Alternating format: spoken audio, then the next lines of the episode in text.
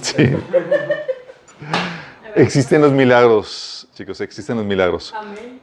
Ok, quiero, el tema de hoy va a ser un tema muy breve que vamos a platicar acerca del Evangelio del Reino. Estamos hoy en la víspera de Navidad, estamos celebrando la Navidad y es un evento especial porque aunque sabemos que Jesús no nació al día de hoy, un 25 de diciembre, celebramos el nacimiento de Salvador. Y es una celebración que ya se ha permeado por toda la cultura, ahorita se está queriendo quitar, pero la mayoría de la gente no sabe de la, la importancia eh, de este acontecimiento, no sabe lo que implica para sus vidas. Y de hecho no entienden este episodio dentro de la trama universal de la redención del ser humano. De hecho, no sé si les ha llegado a pasar, pero durante años eh, celebraban el nacimiento y demás y sabían que Jesús y el Salvador habían nacido, pero exactamente qué significa eso, qué implica en nuestra vida, cómo esto concuerda con todo lo demás, no sabemos qué onda con eso. Sí, la mayoría no sabe. Y por causa de eso, el Evangelio se, se lleva o se... La mayoría de la gente no sabe cómo aplicarlo y se desliga de sus vidas. Entonces quiero hacer una, un recordatorio acerca del Evangelio. Y eso va dirigido para todos, cristianos y no cristianos. Esto va a ayudar a entender el plan de salvación, la redención de Dios. Porque el Evangelio lo que hace es que te lleva a entender todo el plan de Dios para aquí en la tierra, para nosotros como seres humanos. Y te ayuda a entender cuál es tu función dentro de esa trama. Sin embargo, al ver al mundo a nuestro alrededor, muchos caen en la conclusión de que no existe Dios. Digo, si existiera, Dios definitivamente hubiera hecho un mejor trabajo. No habría enfermedad, ni muerte, ni sufrimiento, ni injusticia o maldad. Pero a este momento hay miles de niños, por ejemplo, inocentes que mueren de cáncer cada día. Hay miles que sufren violaciones y horribles abusos. Y la gente de todas las edades sufre con todo tipo de problemas, injusticias, enfermedades y muerte. Además de esto, hay aspectos de la naturaleza que si hubiera una mente inteligente, hubiera hecho un mejor trabajo. Por ejemplo, hubiera mejorado el clima. Hubiera eliminado los tornados, las inundaciones, las sequías, la escasez de alimentos, incluso el salvajismo de los animales que se comen unos a otros entre muchas otras cosas más. Si Dios existiera, definitivamente hubiera hecho un mejor trabajo. Es lo que muchos concluyen. Y no se les culpa. Pero al mismo tiempo tenemos las sobrecogedoras evidencias de la existencia de Dios. Desde el descubrimiento de que el universo tuvo un comienzo, pasando por la evidencia del diseño en toda la creación, hasta la contundente prueba del código de vida del ADN en cuanto al comienzo del universo, sabemos que algo no puede venir de la nada, al menos que haya algo inmaterial, eterno, fuera del tiempo y espacio que le diera su origen, lo cual apunta a Dios. En cuanto al diseño, vemos cómo las medidas físicas tales como la intensidad de la explosión del Big Bang, las fuerzas de gravedad, la magnitud de las cargas eléctricas de las partículas subatómicas, la composición de la materia y otros 70 parámetros más debían estar perfectamente balanceados a una precisión tal que descarta toda posibilidad de suerte o casualidad, todo para poder generar un universo que sostenga vida. En cuanto a la vida, la célula más simple es un pequeño complejo industrial con pequeñas maquinarias y robots que hacen todas las funciones celulares. La información de del ADN contenida en la célula es tan vasta como tres o cuatro enciclopedias británicas, 30 volúmenes que tiene la enciclopedia británica. Tres o cuatro veces más eso y funciona como un sistema de software perfectamente codificado para formar organismos y regular su existencia. Alegar que la formación de un libro, con su historia en su interior escrita de forma coherente y articulada, pudiera ser lograda por medios aleatorios o fortuitos es una locura. Por eso los científicos ateos, conscientes de esto, ahora alegan que una raza superior alienígena fue la creadora del ADN e implantó la vida en este planeta resolviendo así el comienzo de la vida en este planeta, pero no el comienzo de la vida en el universo. Pues esta incógnita nos lleva inevitablemente a Dios, quien escribió el código de la vida. Así que es inevitable. Las evidencias de Dios existen y están. Pero si Dios existe, ¿por qué todo esto? ¿Por qué la muerte, la enfermedad, el sufrimiento, la injusticia, la maldad? ¿Por qué hay cosas que no tienen sentido o aparentemente no tienen propósito? Bueno, el Evangelio del Reino te ayuda a explicar por qué las cosas son como son, por qué son permitidas por un Dios bueno y amoroso. De hecho, el Evangelio del Reino te ayuda a entender toda la creación, de dónde y por qué surgió, y por qué son las cosas como son, y hacia dónde se dirige todo. ¿Y cuál es tu rol en todo esto? Esto nos lleva al inicio. Después de que Dios hiciera el cielo y los ángeles, Él decidió crear nuestro universo y el hombre. ¿Qué tenía en mente cuando hizo esto? Él quería, de hecho, quiere tener una familia, hijos espirituales como Él, pero con cuerpos físicos con los cuales pudiera tener una relación amorosa y que replicaran en el mundo físico el reino que Dios tiene en los cielos. Así cuando Dios creó al hombre, lo creó con el propósito de que lo representara y estableciera su reino en la tierra. Para que esto sucediera, era necesario que el hombre tuviera autoridad sobre la tierra y le fue dada. Pero también, y muy especialmente, era necesaria una relación con Dios y el hombre basada en un amor mutuo. Esta relación amorosa entre Dios y el hombre sería el corazón y el motor que impulsaría todo lo que se hiciera dentro de su reino. No sería una relación como la de un esclavo y su amo, sino como la de un padre y un hijo, o la de un esposo con su esposa, así de amoroso, íntima y personal. Dios tenía que hacer varias cosas para hacer posible esta relación basada en el amor mutuo. Primero, tiene que crear al ser al hombre a su imagen y semejanza para tener comunión con él. La comunión íntima solo se da entre semejantes, entre seres que comparten la misma naturaleza entre, eh, entre seres afines. Y dos, tenía que darle al hombre voluntad propia para que pudiera tener la capacidad de amar. La capacidad de amar se basa en la capacidad de elegir y escoger. Entonces tenía que darle la voluntad propia. Y tres, tenía que darle la opción a elegir. Si le da voluntad propia al hombre, sin embargo, Dios corría el riesgo de que su anhelada relación con él jamás se llegara a realizar, porque el hombre podría decidir no amar a Dios. Pero si no lo creaba con la voluntad propia, el hombre no tendría capacidad alguna de amar, haciendo imposible entablar una relación personal con él basada en el amor mutuo.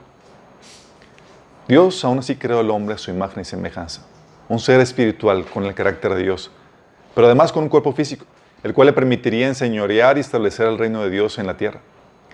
Dentro de él moraba el Espíritu de Dios, el cual le enseñaba acerca de Dios y los planes que él tenía para su vida y sus designios para la tierra. El Espíritu Santo era la persona de contacto, el mediador entre Dios, el Padre, y el hombre, el encargado de guiar al hombre a la realización de su propósito. Para que se diera la relación basada en el amor mutuo, Dios le presentó a Adán la opción de elegir entre amarlo y no amarlo. Por eso le dijo, de todo árbol del huerto podrás comer, mas el árbol de la ciencia, del bien y del mal, no comerás. Porque el día que de él comieres, ciertamente morirás. Génesis 2, del 16 al 17. Cuando Dios le dio a Adán, le dijo a Adán que moriría, ambos sabían perfectamente de qué estaba hablando. Adán sabían que si se separaba un ser viviente de su fuente, éste muere. Si separa un árbol de su fuente, es decir, de la tierra, el árbol se marchita y hasta morir. Un pez fuera del agua muere. Por eso cuando Dios le estaba diciendo que moriría si comía del fruto, sabía que se estaba refiriendo a que iba a ser separado de Dios. El hombre salió de Dios, Dios es su fuente, no la tierra. Su cuerpo, que proviene de la tierra, proviene de la tierra, pero él es un espíritu igual que Dios. Ante esta propuesta, el hombre tenía la decisión de amar y quedarse con Dios y vivir, o divorciarse y separarse de Dios, como consecuencia morir. El reino de Dios era este estado de perfección original en el que no había muerte ni enfermedad, en el que Dios hacía su voluntad en la tierra por medio del hombre en unión con Él.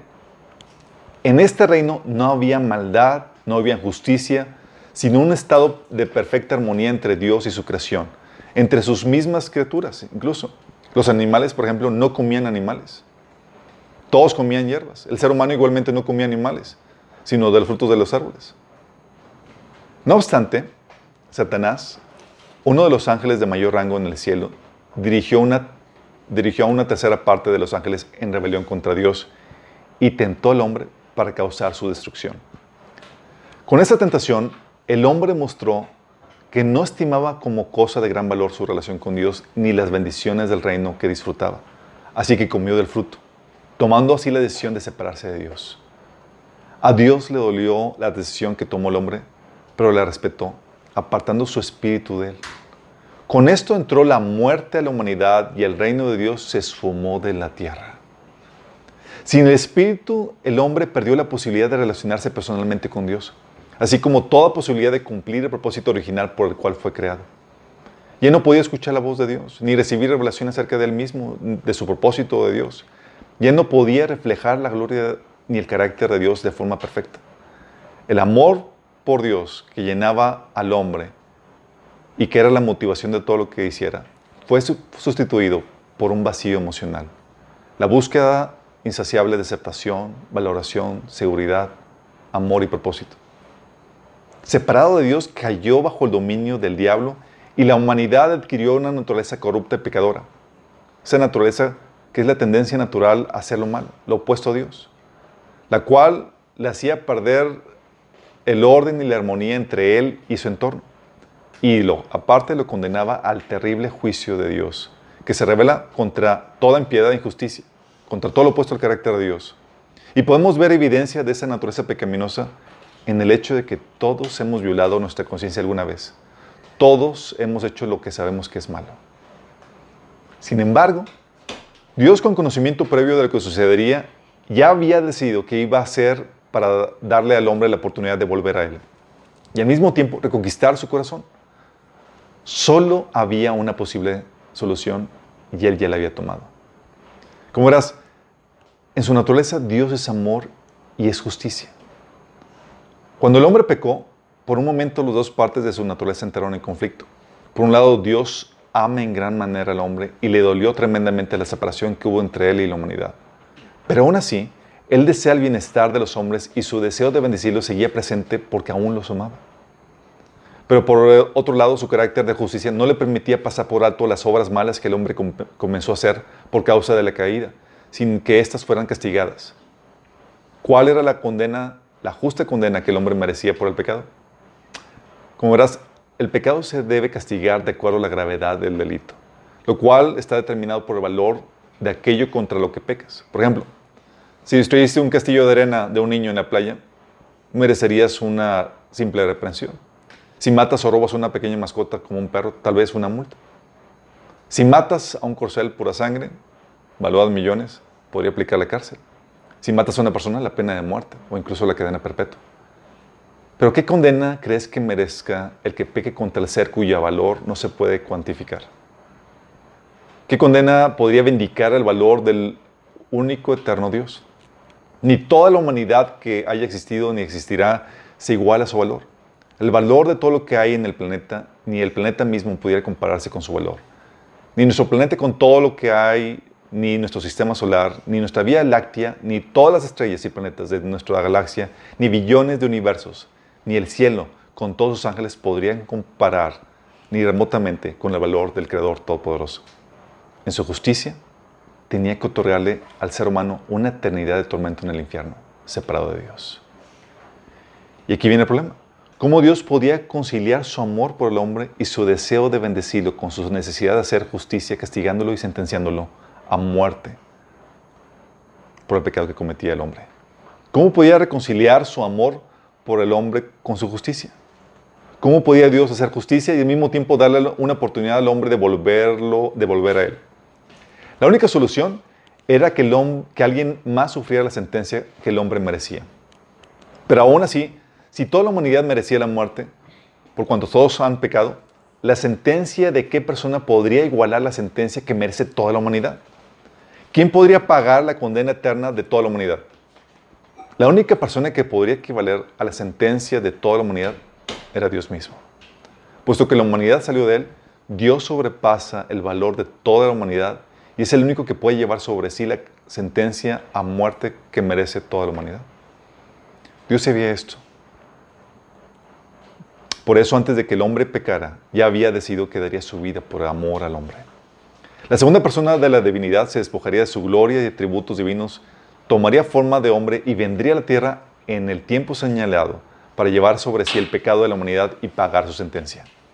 De esta manera, Dios reconciliaría consigo a la humanidad restaurando su comunión con el hombre, la presencia del Espíritu Santo en su vida y el propósito original por el cual había sido creado. Con este previo conocimiento, cuando el hombre pecó, Dios no lo dejó sin esperanza, no lo abandonó, sino que le dio una profecía que revelaba este plan de redención. Un descendiente de la mujer vendría, aplastaría la cabeza de Satanás, salvaría al hombre y traería el reino de Dios de vuelta a la tierra. Este descendiente sería Dios mismo encarnado. A esta vida, a esta venida de Dios en la tierra se le conocía como la venida del Mesías. En hebreo, es la palabra que se utilizaba, Mesías, o el Cristo en griego, o el ungido en español, que en pocas palabras significa aquel en quien mora el Espíritu Santo. Se le conocía como el Cristo porque en él moraría el Espíritu Santo como cuando moraba en el hombre antes de la caída. El Cristo sería una persona que viviría en la condición en la que vivió Adán antes de pecar. Reflejaría de forma natural el carácter y la gloria de Dios, pues el Espíritu Santo moraría en él. Tendría plena comunión con el Padre y cumpliría su propósito. Salvaría al mundo de sus pecados y restauraría al hombre al propósito original. Después de que el hombre pecó, Dios mató un animal y con sus pieles vistió a Adán y a Eva para cubrir su vergüenza. Con esto Dios les enseñó que un ser inocente vendría y con su muerte cubriría a la humanidad por consecuencia de su pecado. Así Dios instituyó el sacrificio de animales como recordatorio de esa promesa que se cumpliría en un futuro. Y comenzó con Adán. Sus descendientes empezaron a ofrecer holocaustos a Dios como muestra de la fe y esperanza que tenían en dicha promesa. Sin embargo, gran parte de la humanidad fue seducida por Satanás a rechazar la promesa de Dios y a darle la espalda para hacer lo que es malo y detestable. Todos conocían a Dios, pero a pesar de haber conocido a Dios, no le glorificaron como a Dios ni le dieron gracias, sino que se extraviaron en sus inútiles razonamientos y se les oscureció su insensato corazón. Afirmaban ser sabios, y se volvieron necios y cambiaron la gloria de Dios inmortal por imágenes que eran réplicas del hombre mortal, de aves, de cuadrúpedos y de los reptiles. Se volvieron tras la idolatría. Dios soportó con mucha paciencia su descarrío dándoles tiempo para arrepentirse. Pero como estimaron que no valía la pena tomar en cuenta el conocimiento de Dios, Él a su vez los entregó a la depravación mental para que hicieran las cosas que no debían hacer. Se llenaron de toda clase de maldad, perversidad, avaricia y depravación, trayendo sobre sus vidas la destrucción que merecían según el justo juicio de Dios. Sin embargo, Dios encontró fiel, encontró gente fiel a él y a su promesa. Abraham fue uno de ellos y Dios le prometió que el Mesías vendría de su descendencia, lo cual llegaría a ser una poderosa nación. Dentro de esa nación escogió a David para que la gobernara y le prometió que de él surgiría el Mesías, el cual heredaría su trono. Mientras que llegaba el tiempo de la venida del Mesías, Dios no dejó de, buscar al hombre. Desplegó su gloria de muchas maneras con el propósito de conquistar el corazón del hombre y que éste volviera a él otra vez. A lo largo de la historia vimos su juicio y justicia desplegados sobre naciones y pueblos que persistían en el pecado, resistiéndose a arrepentirse y volverse de su maldad. Asimismo vimos su buena voluntad y paciencia al mandar continuamente profetas para convencerlos de su pecado a fin de que fueran bendecidos y no destruidos. Vimos su santidad cuando otorgó leyes y mandamientos para regir la conducta del, pueblo. También su fidelidad y paciencia para socorrer vez tras vez a un pueblo infiel. También vimos su poderío y sus milagros al liberar a una nación entera de esclavitud con toda clase de señales y prodigios. Vimos asimismo su soberanía sobre la voluntad de los reyes de la tierra. En el tiempo exacto, el Mesías esperado que traería el reino de Dios de vuelta hizo su aparición. Vino la Navidad. Tal como fue prometido, nació solo de la semilla de la mujer, linaje de Abraham, linaje de David. Sorprendió al mundo con su humildad, sencillez y pobreza. Sin embargo, en él vimos a Dios su amor, su verdad y su preocupación por nosotros. En Él pudimos ver cuánto se interesa Dios por nosotros, que no nos ha dejado solos, ni nos ha abandonado, sino que está dispuesto a cargar sobre sí con todo el sufrimiento, pecado y enfermedad para que podamos recibir vida plena y abundante.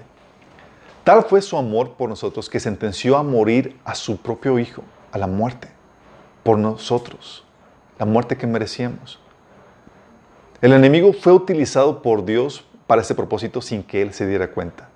En la cruz, Cristo, en su estado más vulnerable y débil, derrotó públicamente a Satanás y nos libró del dominio, de su dominio de maldad. Con su resurrección, demostró que él realmente era el Hijo de Dios, que no merecía morir, pues no hay pecado en él. Y con su ascensión a la diestra del trono de Dios, quedó constatado que se le ha dado un nombre que sobre todo nombre, que es el Señor y dueño de todo, pues Él lo ha comprado con su sangre. Como la venida de Cristo, ese, con la venida de Cristo, ese reino donde el hombre en comunión con Dios gobierna y disfruta de la creación en un estado de perfección, se había acercado. Aún no viene ese reino por completo, pero vendrá en su segunda venida y prometió a todos los que creen en Él que serán resucitados para entrar en dicho reino. Él ha dado muestras de dicho acercamiento no solo con su resurrección, sino con las sanidades, milagros, en las vidas y con las vidas restauradas y liberadas de personas del dominio de Satanás. Poseídos, por ejemplo, aún hasta el día de hoy, son liberados por el poder de, Jesús. Drogadictos son libres por la obra de Jesús. Familias son restauradas. Heridas emocionales sanadas. Personas sumergidas en la depresión y sin sentido encuentran aliento y una razón de vivir. Por la obra de Jesús, naciones gozan de libertad y prosperidad. A donde quiera que el reino, donde quiera eh, que veas el reino en su forma parcial, cuando se establece en su forma parcial, da frutos de vida, armonía, paz y prosperidad. Las muestras de que el reino se ha acercado están, estas se despliegan frente a nuestros ojos.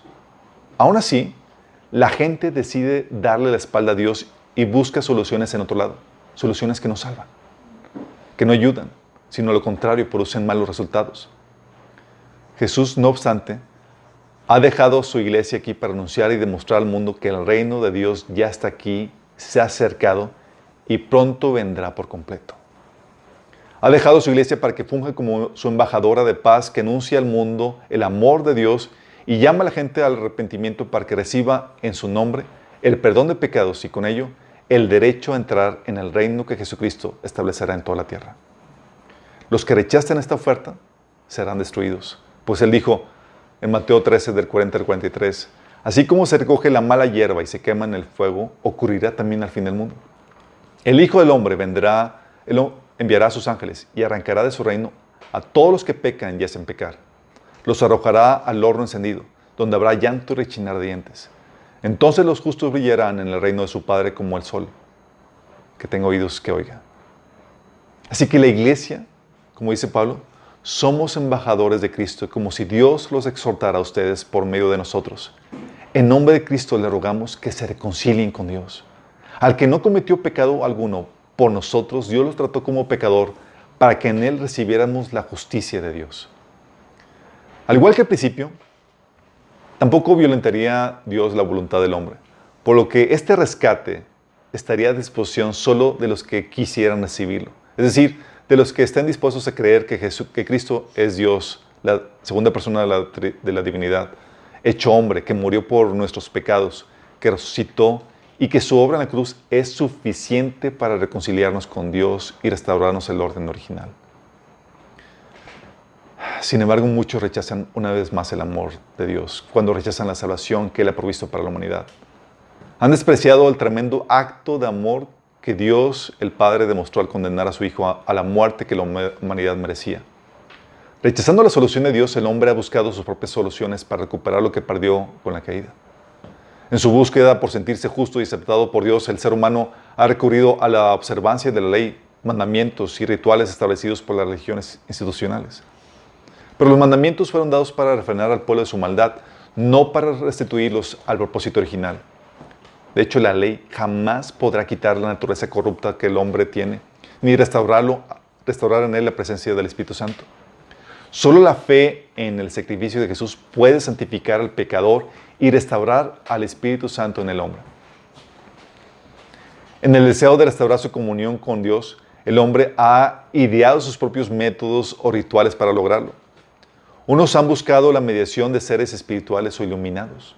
Otros han buscado a Dios en sí mismos a través de la meditación trascendental. Pero la solución para restaurar la comunión con Dios no se encuentra en el hombre mismo, sino en Jesús. El arrepentimiento, la fe en Él, en su sacrificio y resurrección, es lo único que puede restaurar la comunión entre Dios y el hombre. En su búsqueda de propósito, el hombre ha recorrido filosofías y prácticas que dan razones de su existencia, pero que no concuerdan con la realidad que nos rodea.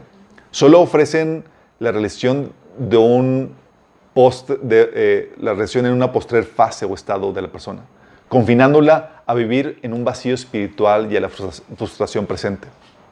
Cristo y su palabra es lo único que puede dar la verdadera razón de la existencia del hombre y los medios para realizarla proveyendo los recursos para vivir una vida plena y realizada en el presente.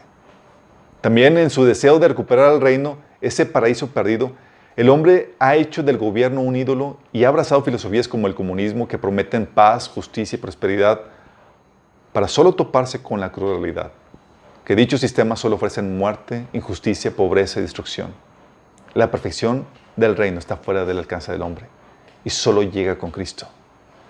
Ninguna solución propuesta por el hombre puede restaurarlo a las consecuencias de la caída, de las consecuencias de la caída. Solo la provisión dada por Dios a través de su Hijo puede devolvernos la comunión con Él, la presencia del Espíritu Santo en nuestras vidas y el reino de Dios. Rechazar a Jesús, lo que Él es e hizo, significa rechazar la única solución que la humanidad tiene.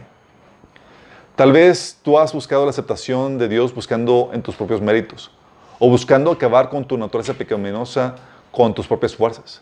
Quizás has estado tratando de encontrar propósito sentido en tu vida.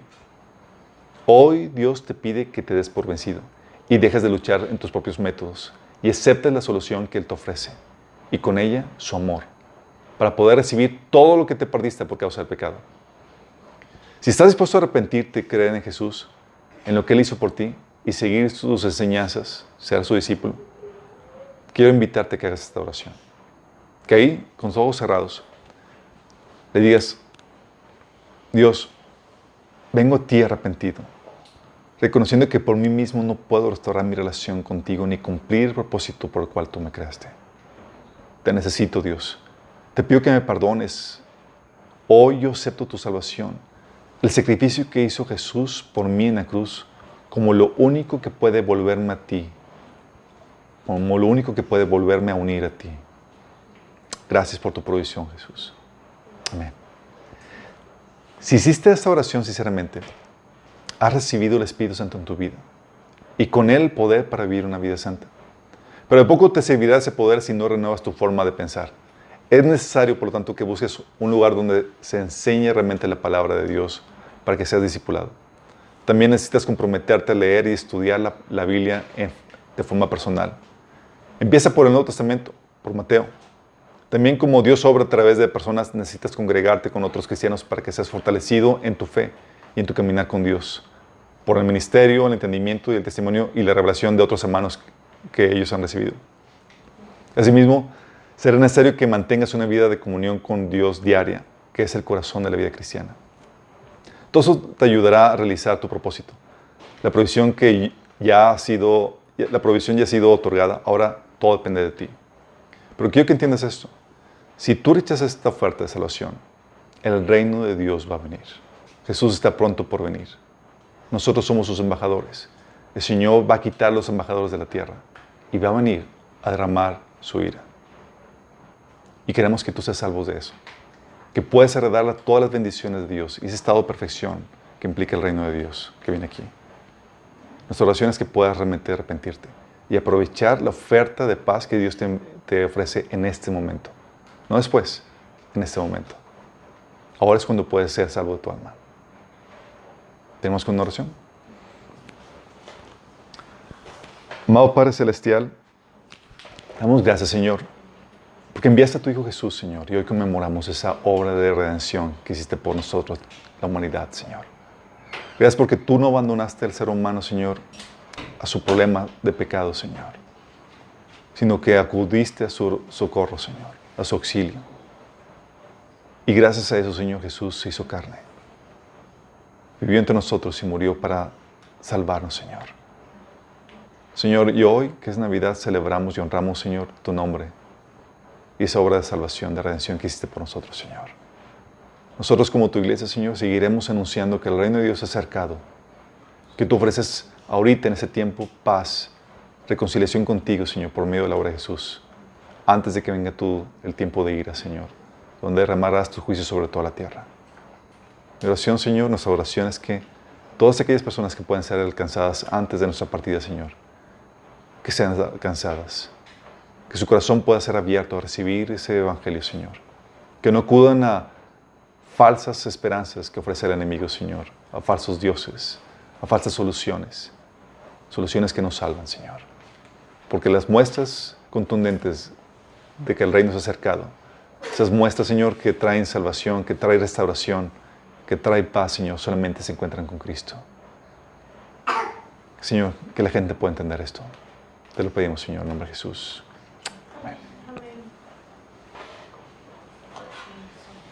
Sí, que fue corto. Media hora, chicos. Ya se acabó todo. Media hora, chicos.